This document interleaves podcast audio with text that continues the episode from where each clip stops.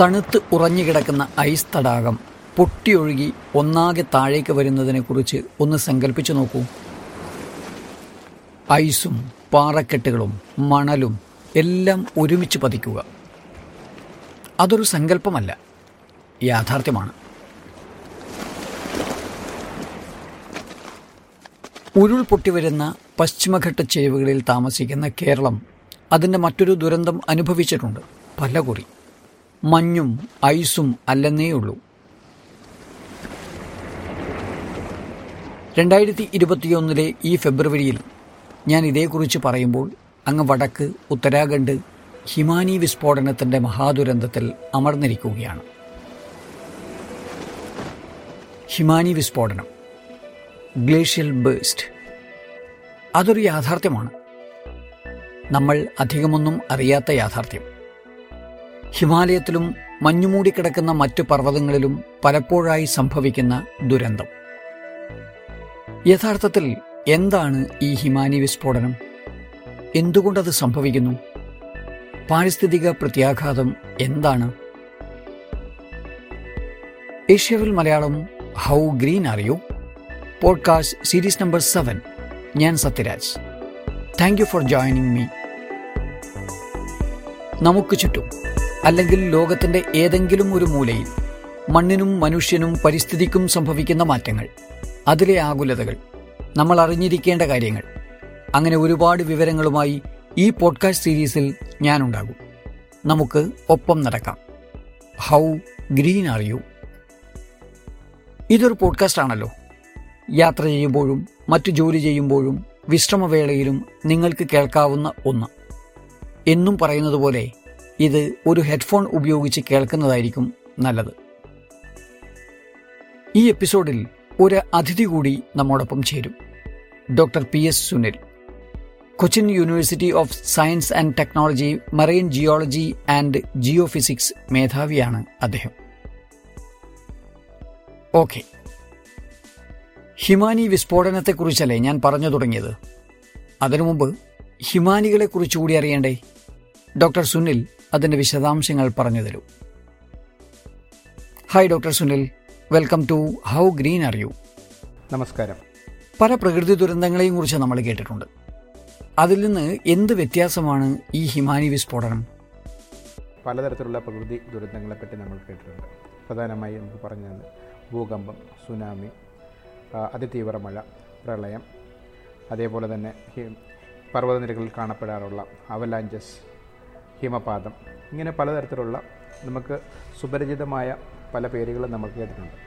എന്നാൽ അതിനെല്ലാം ഉപരിയായിട്ട് നമുക്ക് ഈ ഒരു പ്രകൃതി ദുരന്തമായിട്ട് നമുക്ക് കേൾക്കാൻ കഴിഞ്ഞത് ഒരു പുതിയൊരു വാക്കായിരുന്നു. അതായത് ഗ്ലേഷ്യൽ ബെസ്റ്റ് അല്ലെങ്കിൽ ഹിമാനി വിസ്ഫോടനം. ഇത് ശരിക്കും ധ്രുവങ്ങളിൽ നമ്മൾ പോവുകയാണെങ്കിൽ നമുക്കറിയാം അവിടുത്തെ താപനില വളരെ ഈവൻ പൂജ്യത്തിനും താഴെ മൈനസ് ടെമ്പറേച്ചറിലേക്ക് പോകുന്ന സ്ഥലങ്ങളാണ്. അത്തരം സ്ഥലങ്ങളിലാണ് നമുക്കറിയാം അവിടെ എല്ലാം മഞ്ഞ് വീഴ്ചകൾ ഉണ്ടാകുന്നുണ്ട്. അതേപോലെ തന്നെ ഭൂമിയുടെ ഉപരിതലങ്ങൾ മഞ്ഞ് മൂടിപ്പെട്ട് മഞ്ഞ് പാളികളാൽ മൂടപ്പെട്ട സ്ഥലങ്ങളാണ്.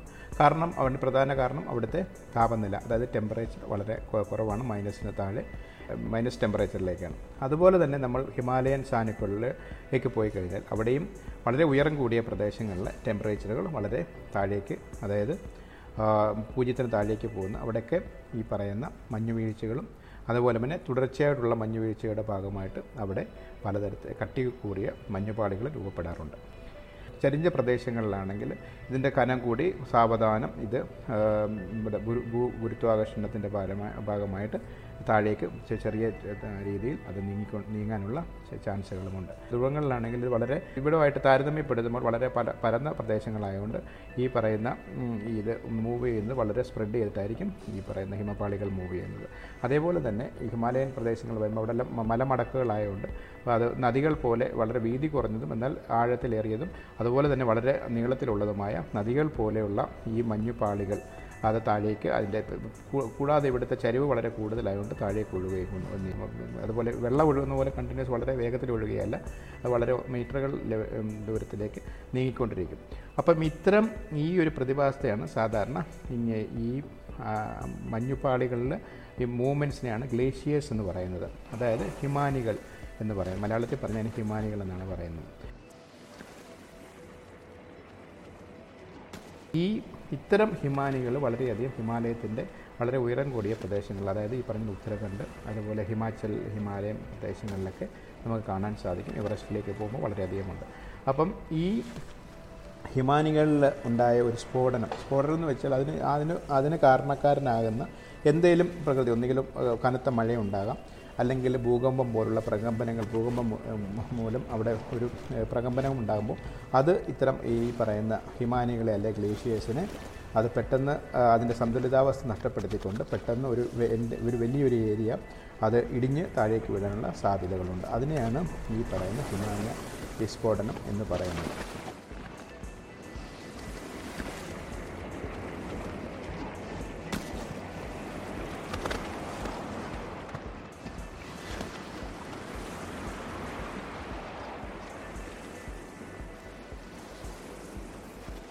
സാധാരണ അവലാഞ്ച് എന്നറിയപ്പെടുന്ന ദുരന്തങ്ങൾ മഞ്ഞുമലകളിൽ സംഭവിക്കാറുണ്ട്.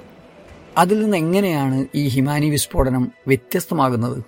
ഇത് തമ്മിലുള്ള വ്യത്യാസം എന്ന് വെച്ച് കഴിഞ്ഞാൽ ഈ ഹിമാനി പതനം അല്ലെങ്കിൽ അവലാൻസ് എന്ന് പറഞ്ഞൊരു വലിയ സ്നോ ഈ പറയുന്ന പോലെ പെട്ടെന്ന് ഒരു വലിയൊരു ഏരിയ അടർന്ന് താഴേക്ക് പെട്ടെന്ന് വീഴുകയും അത് പോകുന്ന വഴി മൊത്തം വളരെ വീതിയോടുകൂടി അതിന്റെ അകത്ത് ഈ എന്താ പറയുക ഐസ് മാത്രമായിരിക്കും. അതായത് ഈ ഐസ് പാളികൾ മാത്രമായിരിക്കും. എന്നാൽ ഈ പറയുന്ന ഗ്ലേഷ്യർസിന്റെ അത് പറയുന്നത് ഗ്ലേഷ്യർ കുറച്ചും കൂടെ മറ്റേ എവലാൻസിൽ കമ്പാരിറ്റീവ്ലി ഗ്ലേഷ്യേഴ്സിനെക്കാട്ടിയും ആ, കനം കുറഞ്ഞതും അതേപോലെ തന്നെ വളരെ സോഫ്റ്റ് ആയിട്ടുള്ള സ്നോകളായിരിക്കും കൂടുതൽ. എങ്കിൽ പോലും അതിന്റെ ക്വാണ്ടിറ്റി വളരെ കൂടുതലായതുകൊണ്ട് ഒരു എന്റെ ഒരു വലിയൊരു ഒരു ഏരിയ തന്നെ അത് തുടർച്ച നീക്കാനുള്ള അതിനുള്ള ശക്തിയുണ്ട്. എന്നാൽ ഈ പറയുന്ന പോലെ ഹിമാനി വിസ്ഫോടനം അല്ലെങ്കിൽ ഗ്ലേഷ്യേഴ്സ് എന്ന് പറയുന്നത് അതും ഇതേപോലെ കമ്പാരിറ്റീവ്ലി കട്ടി കൂടിയതായിരിക്കും. എങ്കിൽ പോലും അതിന്റെ അകത്ത് അതിന് അതിന്റെ ജല സാന്ദ്രത വളരെ കൂടുതലായിരിക്കും. അതായത് ഇത് വളരെ കട്ടിയേറിയതും അതായത് പാറ പോലെ തന്നെ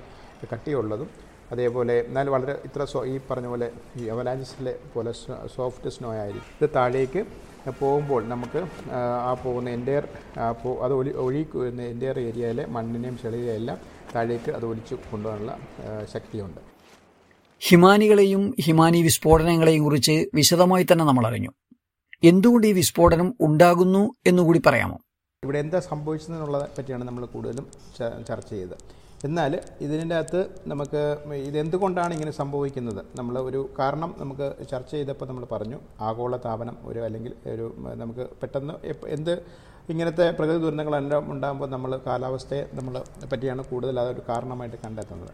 അപ്പം ഈ പറഞ്ഞ പ്ര- മേഖലയിലെ പ്രകൃതി സന്തുലിതാവസ്ഥയും കൂടെ നമ്മളൊന്ന് കണ വകയിരുത്തേണ്ടതാണ്. ഇപ്പം ഇവിടെ സാധാരണമായി ഞാൻ ആദ്യം സൂചിപ്പിച്ചു ഇവിടെ സാധാരണമായി ഇത്തരം രീതിയിലുള്ള അവലാഞ്ചസ് അല്ലെങ്കിൽ അതേപോലെ തന്നെ നമ്മളിപ്പം ചർച്ച ചെയ്തുകൊണ്ടിരിക്കുന്ന ഹിമാനി വിസ്ഫോടനം അല്ലെങ്കിൽ ഈ ഗ്ലേഷ്യൽ ഔട്ട് ബേസ്റ്റിന് ഇത് ബേസ്റ്റ് ഉണ്ടാകാനുള്ള കാരണക്കാരനായ മണ്ണിടിച്ചിൽ. ഇതൊക്കെ ഉണ്ടാകണമെന്നുണ്ടെങ്കിൽ ഹിമാലയം പോലുള്ള ഇതൊരു സാധാരണ നമുക്കറിയാം ഹിമാലയൻ ബെൽറ്റ് എന്ന് പറയുന്നത് തന്നെ ഭൂകമ്പ ബാധിത പ്രദേശമാണ്.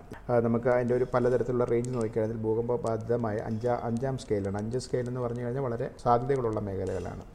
കാരണം ഇത് ഈ ഭൂകമ്പം ഉണ്ടാകാൻ തന്നെ നമുക്കറിയാം. ഇന്ത്യൻ ഫലകവും യൂറേഷ്യൻ ഫലവും തമ്മിൽ കൂട്ടിയിടിക്കുന്നതിന്റെ ഫലമായി അവിടെ മർദ്ദം രൂപീകരിക്കുകയും അവിടെ രൂപീകരിക്കപ്പെടുന്ന ഈ മർദ്ദം റിലീസ് ചെയ്യുന്നതാണ് ഇടയ്ക്കിടയ്ക്ക് നമുക്ക് ഈ പറയുന്ന പ്രകമ്പനങ്ങളുണ്ടായി അത് ഭൂമികുലക്കങ്ങളായി മാറുന്നത്. അപ്പോൾ സാധാരണമായി ഇത്തരം ഈ പിന്നെ അവലാഞ്ചസോ അല്ലെങ്കിൽ ഗ്ലേഷ്യൽ ബെസ്റ്റോ അല്ലെങ്കിൽ മണ്ണിടിച്ചിലോ ഹിമാലയൻ പ്രദേശങ്ങളിലൊക്കെ ഉണ്ടാകണമെന്നുണ്ടെങ്കിൽ അതിന് മെയിൻ കാരണക്കാരൻ ഈ ഭൂകമ്പം തന്നെയാണ്. പക്ഷേങ്കിൽ ഇന്ന് ഈ പത്ത് നമ്മൾ ഈ പറഞ്ഞ ഏഴാം തീയതി ഞായറാഴ്ച നമ്മൾ അവിടുത്തെ ഭൂകമ്പ മാലിന്യങ്ങളുടെ റെക്കോർഡ് ഹിമാലയത്തിൽ ഓൾമോസ്റ്റ് നമ്മൾ നോക്കിക്കഴിയുമ്പോൾ അവിടെയെങ്ങും ഒരു ഭൂകമ്പം ഉണ്ടായതായിട്ട് ചെറിയ തോതിലുള്ളതോ വലിയ തോതിലുള്ളതായ ഒരു ഭൂകമ്പങ്ങളും രേഖപ്പെടുത്തിയിട്ടില്ല. രണ്ടാമത് അവിടെ ഇങ്ങനത്തെ കാരണം ഉണ്ടെന്നുണ്ടെങ്കിൽ കനത്ത അതിതീവ്ര മഴകൾ ഉണ്ടാകുകയാണെങ്കിൽ അനിയന്ത്രിതമായി വെള്ളം ശേഖരിക്കപ്പെടുകയും മഞ്ഞുമലകളിലെ ലാൻഡ് സ്ലൈഡ് അല്ലെങ്കിൽ ഈ മഞ്ഞുമലകളിലെ മണ്ണിടിച്ചിലിന് കാരണക്കാരനാകാറുണ്ട്. പക്ഷേ അന്ന് പൊതുവെ ആ പിന്നെ ചമോലി ഏരിയയുമെല്ലാം വളരെ വളരെ പ്ലസന്റ് ആയിട്ടുള്ള ഒരു കണ്ടീഷനായിട്ടാണ് നമുക്ക് മനസ്സിലാക്കാൻ സാധിച്ചിരിക്കുന്നത്. അപ്പം ഇങ്ങനെ ഈ രണ്ട് കാരണങ്ങളും നമുക്ക് അപ്പം ഇതിന്റെ കാരണക്കാര് അല്ലെന്ന് നമുക്ക് മനസ്സിലാക്കാൻ കഴിയും. പിന്നെ നമുക്കുള്ളത് പറയുന്നത് ഇത് ഇത് വളരെ കാലക്രമേണ കുറച്ച് അധിക കാലമായിട്ട് അവിടുത്തെ ഈ ആഗോള താപനം മൂലം ഒരു പക്ഷേങ്കിൽ ഈ പറയുന്ന ഹിമാനികൾ അല്ലെങ്കിൽ ഗ്ലേഷ്യേഴ്സിനുള്ളിൽ അതിന്റെ വാട്ടർ നമുക്ക് അത് ഐസാണല്ലോ അപ്പോൾ അത് ദ്രവ അത് ദ്രവീകരിച്ചുകൊണ്ട് അത് ഒരു വാട്ടർ ഒരു ബോഡിയായിട്ട് അതിന്റെ പുറമേ നമ്മൾ നോക്കുമ്പോൾ ഗ്ലേഷ്യർ ആണെങ്കിൽ അതിന്റെ ഉള്ളിൽ വാട്ടർ മെൽറ്റ് ചെയ്തിട്ട് അതൊരു ഒരു പാക്കറ്റ് പോലെ അത് രൂപപ്പെട്ടിരിക്കാം. അതുപോലെ തന്നെ ഈ ഉപഗ്രഹ പഠന ചിത്രങ്ങളിൽ നിന്ന് മനസ്സിലാക്കാൻ കഴിയും അതിന് മുമ്പായി തന്നെ ചെറിയ വിള്ളലുകൾ ഈ ഗ്ലേഷ്യറിൽ ഉണ്ടായിട്ട് മനസ്സിലാക്കുന്നുണ്ട്. അത് അത് അപ്പം ഈ പറഞ്ഞ പോലെ അതിന്റെ ഉള്ളിലെ വാട്ടർ കണ്ടന്റ് കൂടുകയും അതേപോലെ തന്നെ പെട്ടെന്ന് ഈ പറയുന്ന വിള്ളലുകളെല്ലാം അതിന്റെ ഒരു മർദ്ദം ജലമർദ്ദം അതിൽ കൂടിക്കൊണ്ട് ഇതിനെ ബേസ്റ്റ് ആവുകയും അതുപോലെ തന്നെ അതുപോലെ ഇതിന്റെ ഈ ഒരു മർദ്ദ രൂപീകരണത്തിന്റെ ഭയം അതിന്റെ താ ഈ ഗ്ലേഷ്യേഴ്സിന്റെ താഴെ ഉള്ള ഭൂമിയുമായിട്ട് ഇതിനെ ബന്ധിപ്പിച്ചിരിക്കുന്ന മണ്ണ് ചെളിയും മണ്ണും അതുപോലെ ജലഗണങ്ങളും കൂടി അതിനെ നമ്മൾ സാധാരണ പറയുന്നത് പെർമാഫോസ്റ്റ് എന്നാണ് പറയുന്നത്.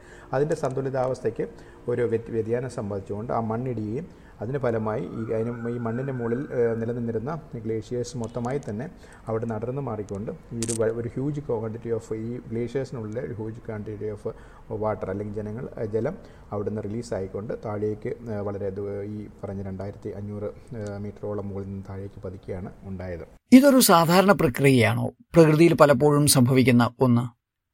നമ്മുടെ ആവശ്യങ്ങൾക്കായി പ്രകൃതിയിൽ വരുത്തുന്ന മാറ്റങ്ങൾ ഈ അസാധാരണ പ്രതിഭാസത്തിന് കാരണമാകുന്നതായി കണ്ടെത്തിയിട്ടുണ്ടോ? കാരണക്കാരനായ ഈ ഒരു ട്രിഗറിംഗ് ഫാക്ടർ ഈ പറഞ്ഞ മണ്ണിടിച്ചിലാണെങ്കിലും അല്ലെങ്കിൽ അതിന് മുകളിൽ നിന്ന് മണ്ണിടിച്ചിലാണ് അതിന് കാരണക്കാരനെങ്കിൽ കൂടിയും അതിന് കാരണക്കാരണം ഉണ്ടാകണമെന്നുണ്ടെങ്കിൽ ഒന്നുകിൽ ഈ പറഞ്ഞ പോലെ എന്തെങ്കിലും പ്രകമ്പനങ്ങൾ അല്ലെങ്കിൽ ഉണ്ടാകാനുള്ള ചാൻസ്. പക്ഷേ അത് ഭൂകമ്പങ്ങളൊന്നും ഉണ്ടായിട്ടില്ല. പിന്നെ നമുക്ക് നമുക്കറിയില്ല അവിടുത്തെ ഈ ഹൈഡ്രോ ഇലക്ട്രിക് പവർ പ്രോജക്റ്റുമായിട്ട് ബന്ധപ്പെട്ട് അവിടെ എന്തെങ്കിലും എക്സ്പ്ലോഷനോ ഉള്ള എന്നാണ് പക്ഷേ പൊതുവേ മനസ്സിലാക്കുന്നത് അങ്ങനത്തെ ഒന്നും ഉണ്ടായിട്ടുള്ളതായിട്ട് മനസ്സിലാകും അത് വളരെ ഹൈറ്റ് കൂടുതലായതുകൊണ്ട് അഥവാ ചെറിയ തോതിൽ താഴെ ഉണ്ടെങ്കിൽ പോലും അവിടം വരെ അതിന്റെ പ്രകമ്പനങ്ങൾ അല്ലെങ്കിൽ വൈബ്രേഷൻ എത്താനുള്ള ചാൻസുകൾ വളരെ കുറവാണ്.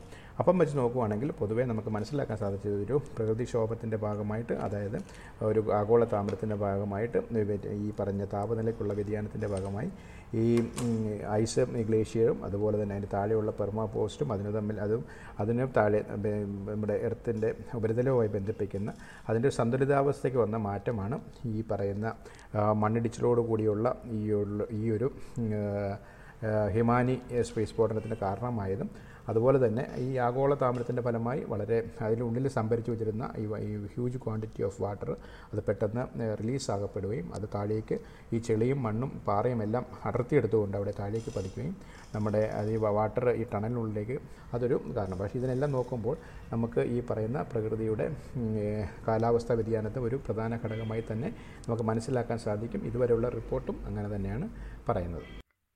ലോകത്തിന്റെ പല ഭാഗങ്ങളിലും ഹിമാനി വിസ്ഫോടനങ്ങൾ ഉണ്ടായി.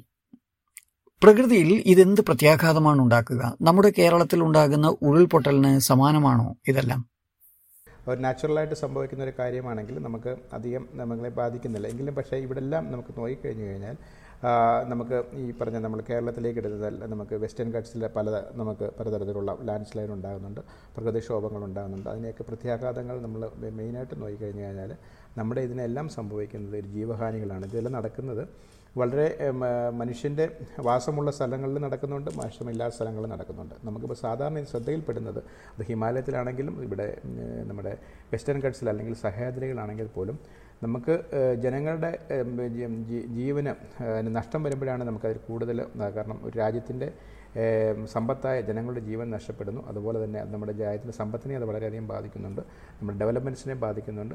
അപ്പോൾ നമുക്ക് ഈ പറയുന്ന ജനവാസ ഇല്ലാത്ത പ്രദേശങ്ങൾ സംഭവിച്ചു കഴിഞ്ഞാൽ നമ്മൾ ഒരുപക്ഷെ പോകും പക്ഷേങ്കിൽ ഈ പറഞ്ഞ ഡെവലപ്മെന്റ്സുകൾ നടക്കുമ്പോൾ അവിടെ അവിടെ അവിടെ ആൾക്കാർ താമസിക്കുന്നു അവിടെ തൊഴിലാളികൾ ജോലി ചെയ്യുന്നു.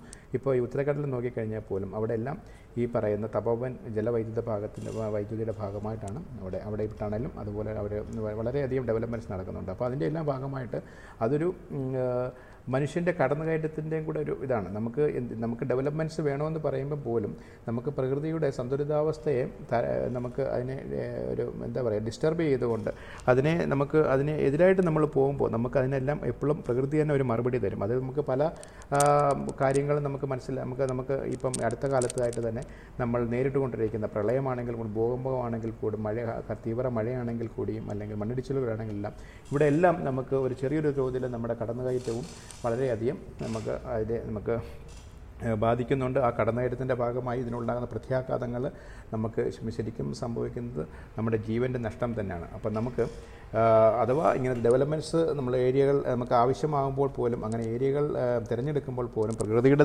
സന്ത- സന്തുലിതാവസ്ഥയെ നമ്മൾ അതിനെ എതിർക്കുന്ന വിധത്തിലോ അല്ലെങ്കിൽ ഡിസ്റ്റർബ് ചെയ്യുന്ന വിധത്തിലോ ഉള്ള ഒരു ഏരിയ നമ്മൾ തിരഞ്ഞെടുക്കുകയാണെങ്കിൽ നമുക്ക് അതിന്റെ പ്രത്യാഘാതങ്ങൾ അതുപോലെ തന്നെ അവിടെ ജനവാസം ജനവാസം അല്ലയോ ജന സാന്ദ്രത വളരെ കൂടിയ പ്രദേശങ്ങളാണെങ്കിൽ ഇങ്ങനത്തെ മാൻമെയ്ഡ് ആണെങ്കിൽ പോലും അല്ലെങ്കിൽ മനുഷ്യ നിർമ്മിതമായിട്ടുള്ള ശോഭങ്ങളുണ്ടായാലും അതിന്റെയൊക്കെ പ്രത്യാഘാതങ്ങൾ വളരെ വളരെ വളരെയധികം കഠിനമേറിയതും ഭയാനകവുമായിരിക്കും. അപ്പം നമ്മൾ അങ്ങനെ ചെയ്യുമ്പോൾ ഇങ്ങനെ ഡെവലപ്മെന്റ്സ് നടക്കുന്നതാണെങ്കിൽ പോലും നമ്മുടെ ജീവന് അതിനൊരു വില കൽപ്പിച്ചുകൊണ്ടുള്ള തീരുമാനങ്ങൾ ഗവൺമെന്റ് സൈഡിലാണെങ്കിലും അതുപോലെ തന്നെ ഇത് നിർമ്മിതി ഈ പ്രോജക്റ്റുകൾ കൈകാര്യം ചെയ്യുന്ന ആൾക്കാരാണെങ്കിൽ പോലും അതുപോലെ അതിനുള്ള സുരക്ഷിത തൊഴിലാളികൾ അത് ചെയ്യുമ്പോൾ എന്തായാലും നമുക്കറിയാം തൊഴിലാളികളുടെ ഏഹ്, അത്യാവശ്യമുണ്ട് പക്ഷേ അവരുടെ സുരക്ഷിതയെ നമ്മൾ എത്രത്തോളം നമ്മൾ അതിനെ വില കൽപ്പിക്ക കൊടുക്കുന്നുണ്ട്. അപ്പോൾ അതെല്ലാം വളരെ കൃത്യമാണ്. എങ്കിൽ പോലും ഇതെല്ലാം നമ്മൾ നോക്കിയാൽ പോലും ചില സംഭവങ്ങൾ നമ്മുടെ കൈകളിൽ കൺട്രോളിൽ നിൽക്കാത്ത പല കാര്യങ്ങളുണ്ട്. എങ്കിൽ പോലും നമ്മൾ ചെയ്യേണ്ടത് ഡെവലപ്മെന്റ്സിന്റെ ഭാഗമായിട്ട് നമുക്ക് ഡെവലപ്മെന്റ്സ് എപ്പോഴും നമുക്ക് ആവശ്യമാണ്. എങ്കിൽ പോലും അത് കൃത്യമായിട്ട് പ്രകൃതിയെ ദ്രോഹിക്കാത്ത വിധം അല്ലെങ്കിൽ സന്തുലിതാവസ്ഥയ്ക്ക് യാതൊരു വിധത്തിലുള്ള കോട്ടവും സംഭവിക്കാത്ത വിധത്തിൽ തന്നെയുള്ള രീതിയിലുള്ളതും അതേപോലെ തന്നെ നമുക്കത് ജനങ്ങളുടെ ഉപയോഗത്തിനാണ് ചെയ്യുന്നതെങ്കിൽ പോലും ജനസാന്ദ്രതയുള്ള പ്രദേശങ്ങളിൽ നിന്ന് ഒഴിച്ചു നിർത്തിക്കൊണ്ട് നിർമ്മിതികൾ നടത്താനുള്ള നമ്മൾ ശ്രദ്ധ കേന്ദ്രീകരിക്കണം. അതുപോലെ തന്നെ ചെയ്യുന്ന അവസരങ്ങളിൽ വേണ്ട പ്രിക്കോഷൻസ് അല്ലെങ്കിൽ അതിന്റെ സുരക്ഷിതത്വം എല്ലാം നമ്മൾ ഏറ്റെടുത്തുകൊണ്ട് തന്നെ ചെയ്തെങ്കിൽ മാത്രമേ നമുക്ക് ജീവൻ ജീവഹാനി ഇല്ലാതെ ഇത്തരം കാര്യങ്ങൾ നമുക്ക് ചെയ്യാൻ പറ്റുകയുള്ളൂ. കാരണം നമുക്ക് ഒരിക്കലും ഡെവലപ്മെന്റ് ഒരു രാജ്യത്തിന്റെയോ അല്ലെങ്കിൽ ഒരു സംസ്ഥാനത്തിന്റെയോ അല്ലെങ്കിൽ ഒരു നമുക്ക് ഡെവലപ്മെന്റ്സ് തടഞ്ഞു നിർത്താൻ പറ്റില്ല. എങ്കിൽ പോലും നമുക്ക് ആ ഒരു പ്രകൃതിയുമായിട്ടുള്ള നമുക്ക് വളരെ സൗമ്യമായ രീതിയിൽ തന്നെ സന്തുലിതാവസ്ഥ നഷ്ടപ്പെടുത്താത്ത രീതിയിൽ അതിന് ഡിസ്റ്റർബ് ചെയ്യാത്ത രീതിയിൽ തന്നെയുള്ള ഡെവലപ്മെന്റ്സും ആവശ്യമാണ്. അതുപോലെ തന്നെ നമുക്ക് അതിനുകൊണ്ട് വേണ്ട സുരക്ഷിതമായ രീതികൾ അവലംബിക്കേണ്ടതും അത്യാവശ്യമാണ്. താങ്ക് യു ഡോക്ടർ സുനിൽ ഇത്രയേറെ ലളിതമായി കാര്യങ്ങൾ വിശദീകരിച്ചതിന്. താങ്ക് യു ആഗോള താപനം കൂടുകയാണ്. അതുണ്ടാക്കുന്ന പ്രത്യാഘാതം നമുക്ക് ഊഹിക്കാൻ പറ്റുന്നതിലേറെയും. കരയിലും കടലിലും പർവതങ്ങളിലും താഴ്വാരങ്ങളിലും നാട്ടിലും കാട്ടിലും അങ്ങനെ. ഭൂമിയിൽ എല്ലായിടത്തും അതിന്റെ പ്രത്യാഘാതം ഏതെങ്കിലും വിധത്തിൽ നേരിട്ടുകൊണ്ടിരിക്കുന്നു. ഈ ഹിമാനിയുടെ ചെരിവുകളിൽ കുറേയേറെ ആളുകൾ ജീവിക്കുന്നുണ്ട്. മനുഷ്യർ മാത്രമല്ല മറ്റ് ജന്തുജാലങ്ങളും. ഹിമാലയ താഴ്വാരങ്ങളിലും ആൽപ്സ് പർവത ചെരുവുകളിലായാലും എല്ലാം. ലോകത്തിന്റെ പല ഭാഗങ്ങളിലായി ഹിമാനി വിസ്ഫോടനത്തിലൂടെ പന്തീരായിരത്തി അഞ്ഞൂറിലേറെ പേർ കൊല്ലപ്പെട്ടെന്നാണ് രണ്ടായിരത്തി ഇരുപതിൽ പുറത്തിറക്കിയ ഒരു പഠനത്തിൽ പറയുന്നത്. മധ്യേഷ്യയിൽ മാത്രം ആറായിരത്തി മുന്നൂറ് മരണങ്ങൾ. തെക്കേ അമേരിക്കയിൽ ഏതാണ്ട് അയ്യായിരത്തി എഴുന്നൂറിനടുത്ത് ആൽപ്സ് നിരകളിലും ഐസ്ലാൻഡിലും മരണങ്ങളുണ്ടായി. രണ്ടായിരത്തി ഇരുപത്തൊന്ന് ഫെബ്രുവരി ഏഴിന് ഉത്തരാഖണ്ഡിലെ ചമോലിയിൽ നിരവധി ജീവൻ അപഹരിച്ച ദുരന്തമായി അത് മാറി. എപ്പോൾ ഇത് സംഭവിക്കും? ഒരു മുന്നറിയിപ്പും തരാൻ പറ്റാത്ത വിധം ക്ലേശകരമാണ് അത്. ഒരു സ്ഥിതിവിവര കണക്കിനപ്പുറം ഭയാനകമാണ് അത്. ഹൗ ഗ്രീൻ ആർ യു ഈ എപ്പിസോഡ് ഇവിടെ അവസാനിക്കുന്നു. അടുത്ത എപ്പിസോഡിലും നിങ്ങൾ ഒപ്പമുണ്ടാകും എന്ന പ്രതീക്ഷയോടെ. Bye.